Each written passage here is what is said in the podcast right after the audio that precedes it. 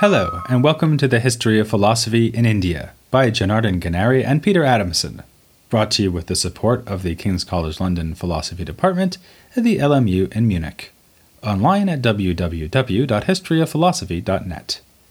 Today's episode Better Half Women in Ancient India.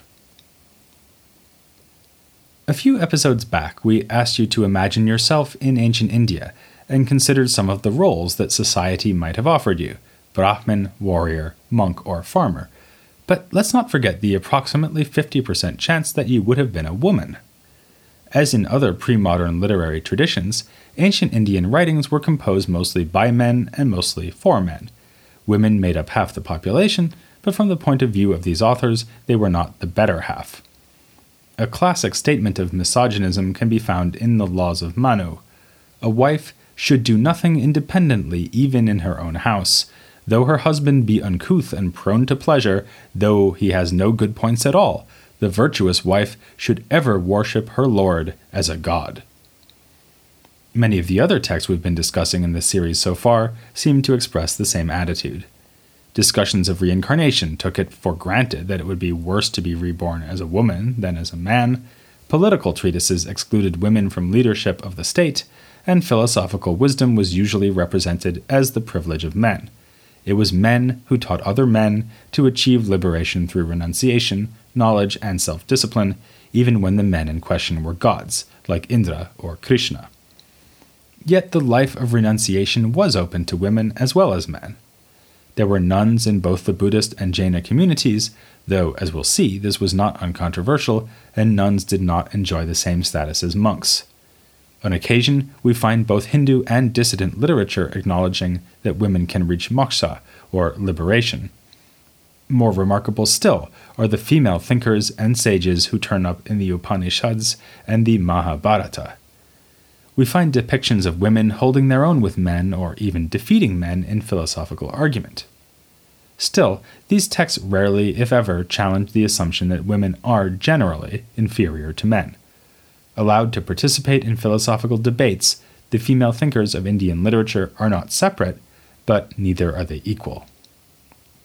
To get some sense of the status of women more generally, we can turn once more to the Arthashastra of Kautilya, the political treatise that reveals so much about the society over which the ideal king would rule.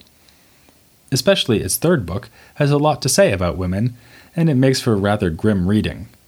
It lays out rules concerning the beating of wives, the fines to be levied for women who flirt, and a scale of punishment for rapists, with those who rape slaves treated more leniently than those who assault free women.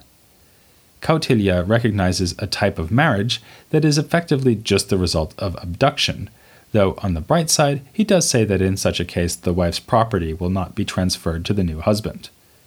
It is mostly husbands who can initiate divorce, even if there are cases where a wife can leave her husband, for instance, if he goes abroad for a prolonged period. In general, the Arthashastra's interest in women is largely confined to the regulation of sexual activity and the transfer of property within families. What of the more religious aspects of Brahmanic culture? An important role was reserved in Vedic practices for the wife of a sacrificer. In fact, Though only men could sacrifice, the ritual could be effective only if the wife was present. As one text puts it, a full half of oneself is one's wife. As long as one does not obtain a wife, therefore, one can never be reborn, for he then remains incomplete. But again, the wife is certainly not the husband's better half. The wife's role is, above all, to enable the husband to achieve his sacrificial purposes. When women feature in the symbolism attached to rituals, it is usually in the form of comparisons between ritual objects and her sexual organs. Sex itself is also laden with ritual overtones, as when we read in the Upanishads that a man can use knowledge to acquire the merits of a woman through intercourse. Women can acquire the merit of men too, but without the part about knowledge. The virtue of women is all important, not because we should care so much about women being virtuous, but because the virtue of a man's wife will have karmic benefits for him. Along similar lines, the Upanishads present marriage as having above all the purpose of providing a man with children, or rather with sons. Through the wife, the husband quite literally reproduces himself, so that when he sees his son, it is like seeing his own face in a mirror. The father is the same as the son, as one text puts it, and the son is the same as the father. This father son relationship finds its ultimate expression in the so called rite of transfer. In this ritual, a man and his son would lie one atop the other so as to pass on karma and vital functions from one generation to the next. In fact, the Vedic tradition often seems to assume that the self that belongs to each of us, the Atman, has a gender, and you'll never guess which one. The self is associated with male gods like Purusha and Prajapati, and we hear of the Atman producing female body from his own and then immediately engaging in sexual intercourse with her. Of course, the Upanishads recognize that women, and for that matter animals and perhaps even plants, have an inner self, so the message would seem to be that, at core, we are all men, even those of us unfortunate enough to be living our current life in female bodies. Here, incidentally, we have one of the reasons why asceticism was such a radical development within Indian culture. Renouncing the householder life, as did Buddhist and Jaina monks, meant, among other things, renouncing sex and procreation. Their vow of chastity was not just a form of self discipline, but a departure from deeply held ideas about the transference of karma, and even of the self, from parent to child. But if chastity was a dramatic gesture on the part of men who became monks, it was downright shocking when women renounced family life. A woman of the householding class who became a nun was defying her dharma twice over by rejecting the duties of both class and gender.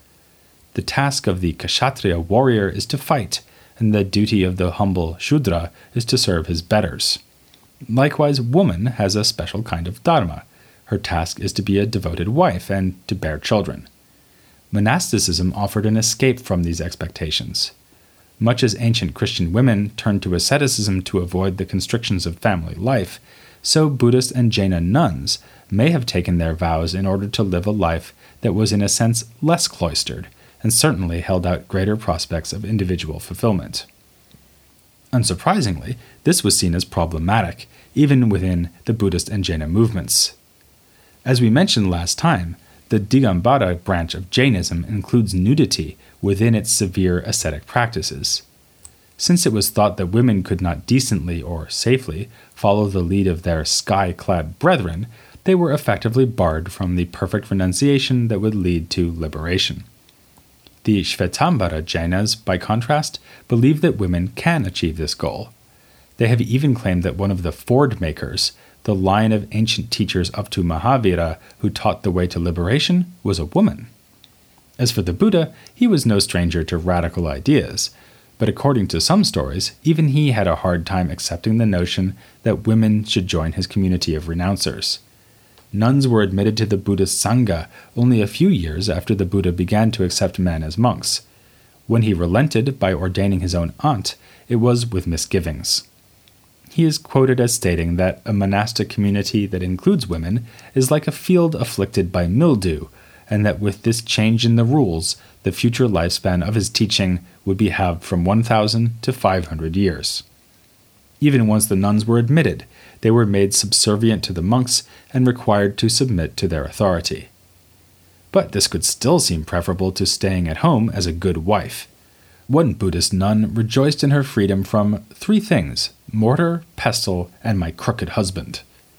This is a quote from a work included in the Buddhist Pali Canon and devoted entirely to women, an anthology of poems called the Therigatha. Though the women it describes have refused to live as the consorts of men, the text itself is a companion to a second work, all about Buddhist monks, the Theragatha. Some passages are found in both texts with fairly small changes from one to the other. For example, both include a story with a chaste hero who rebuffs a seduction. In the female version of the story, a nun is approached by a sexual predator and tries to dissuade him by discoursing on the decaying nature of bodily things she describes her own body as a corpse and as a painted puppet. When this doesn't work, she removes one of her eyes and hands it to her would be seducer, which does the trick. Note to Oedipus it's better to tear out your eyes before getting into an unwise sexual relationship. The passage is typical of the Therigatha, which is full of meditations on decay, illness, and death, all in aid of the suppression of bodily desires. Indeed, this theme is more prominent in the Therigatha than in its partner text for male Buddhist monks. This may suggest that the authors, who may of course have been male, believed that women are more prone to the lure of bodily pleasure than men. These possibly sexist assumptions notwithstanding, the Therigatha is remarkable for its assumption that women can indeed achieve liberation. What about Hindu literature? We've seen that the Upanishads and laws of Manu can easily be mined for evidence of appalling attitudes towards women. But that isn't the whole story. As so often with these ancient texts, the laws of Manu contain passages that lean in the other direction, including one that allows women to pursue the life of a wandering ascetic. As for the Upanishads, we've already seen them giving women a significant role in ritual practices, and the same goes for philosophical debate. Back in episode 4, we saw that in the Great Forest Upanishad, a female sage named Gargi Vachaknavi goes toe to toe with the philosophical hero Yajnavalkya. Admittedly, she is silenced by him in debate. She's told that she is going too far when she repeatedly asks what underlies each of a successive series of cosmic principles. Keep this up, Yajnavalkya warns her, and your head will explode. Still, Gargi outdoes the other male Brahmins who are in attendance. She acknowledges Yajnavalkya's preeminence when they do not, and threats about shattering heads notwithstanding, she is ready and able to question him a second time after being left unsatisfied by his first series of answers nor is that the only scene featuring Yajnavalkya and a female interlocutor. Elsewhere in the Great Forest Upanishad, he has a discussion about the self with his wife Maitreyi. Again, we talked about that in a previous episode. This scene begins with Maitreyi asking her husband how she can attain immortality. Notice that she's not asking how she can help Yajnavalkya to live forever. It is Maitreyi who wants to achieve this for herself. Given the historical and religious context, this might seem presumptuous, but Yajnavalkya is far from affronted. To the contrary, he favors Maitreyi over his second wife precisely because of her philosophical keenness, which is contrasted to the other wife's interest in nothing but womanly matters. Furthermore, Yajnavalkya seems to see the relation between two spouses in unusually equal terms. We are not surprised when he says it is out of love for oneself that one holds a wife dear, but very surprised that he also says it is out of love for oneself that one holds a husband dear. In keeping with its promise that it contains all things, the Mahabharata also features several interesting and powerful female characters. The most obvious example is Draupadi, the wife of all five Pandava brothers and thus a major character in the epic. Like Arjuna and other male heroes, Draupadi is honored with portentous predictions upon her birth. She will lead the Kshatriyas to their doom.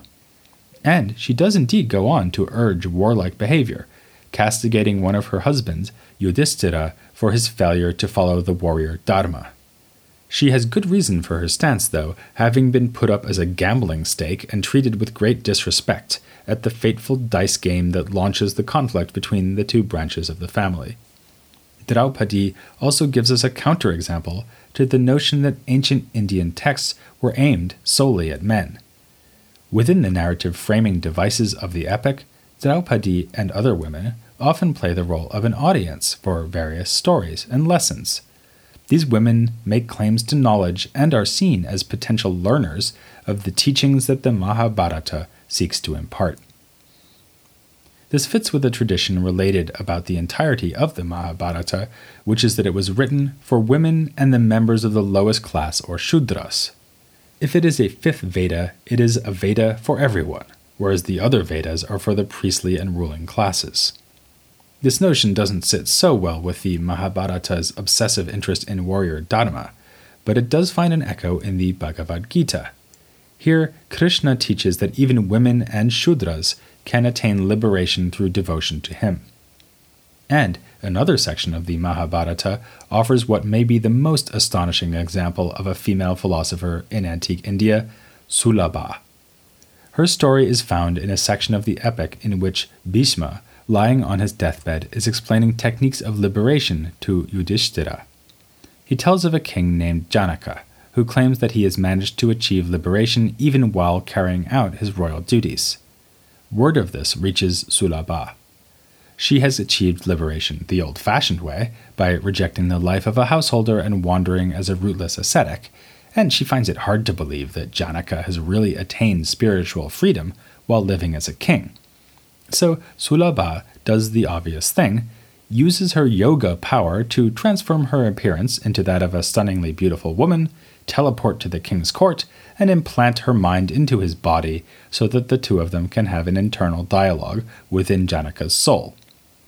King Janaka is the first to speak, and he does so in arrogant and disdainful terms. He boasts that he has reached freedom without asceticism, but only through knowledge, which has enabled him to resist all forms of attachment. For him, it is the same whether someone anoints his right arm or cuts off his left.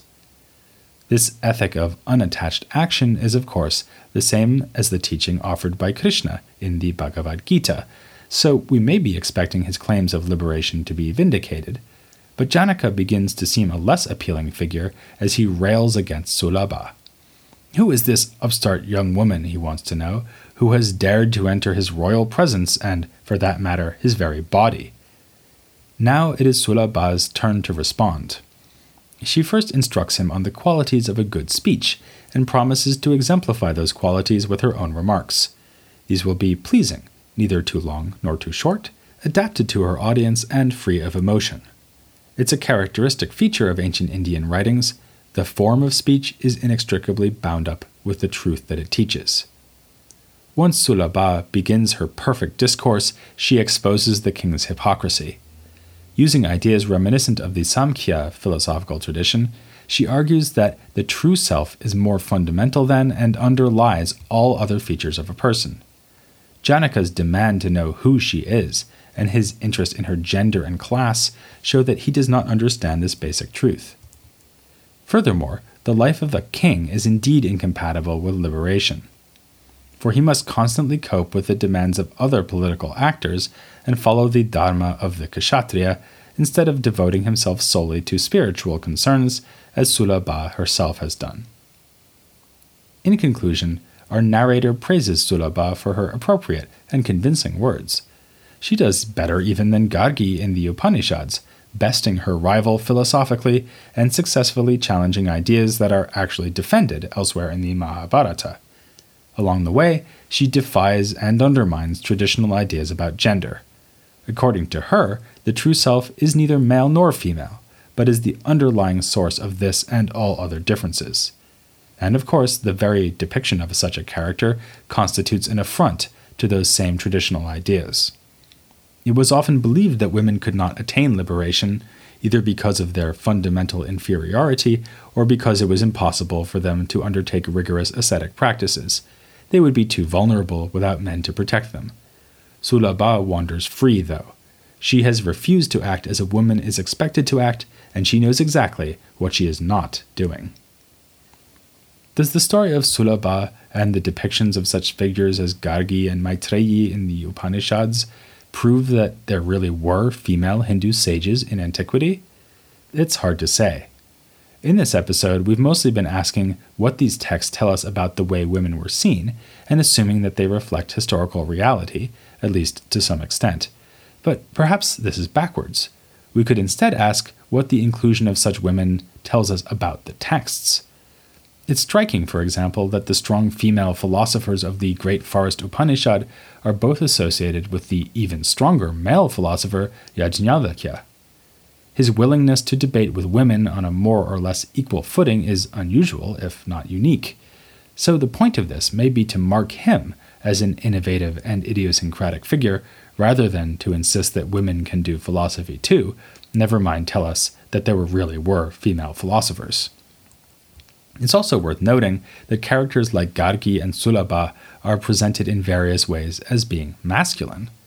Gargi refers to herself as a warrior, using a word with male gender, and Yajnavalkya's philosophy loving wife, Maitreyi, is pointedly contrasted to his other, more feminine wife. Meanwhile, Sulabha delivers her speech from within the body of a man. What could more powerfully symbolize the fundamental fact that when these ancient women, whether fictional or real, speak to us, this speech is always filtered through the agency of men? With this look at the role of women in the early Indian texts, we have just about said everything we wanted to say, or if not that, then everything we are going to say, before moving on to the proliferation of philosophical schools that defines the age of the Sutra. First, though, we want to follow the example set by Yajnavalkya and let someone else have her say. One of the most striking and important features of texts like the Upanishads, the Gita, and the Buddhist canon is the interweaving of philosophical and religious themes. So, it's well worth your sacrificing a few minutes to listen to an interview on this topic, especially since we'll be graced with the presence of an expert on the religious themes of Indian philosophy, Jessica Frazier. That's next time, as we bring to an end the series of episodes on the origins of the history of philosophy in India.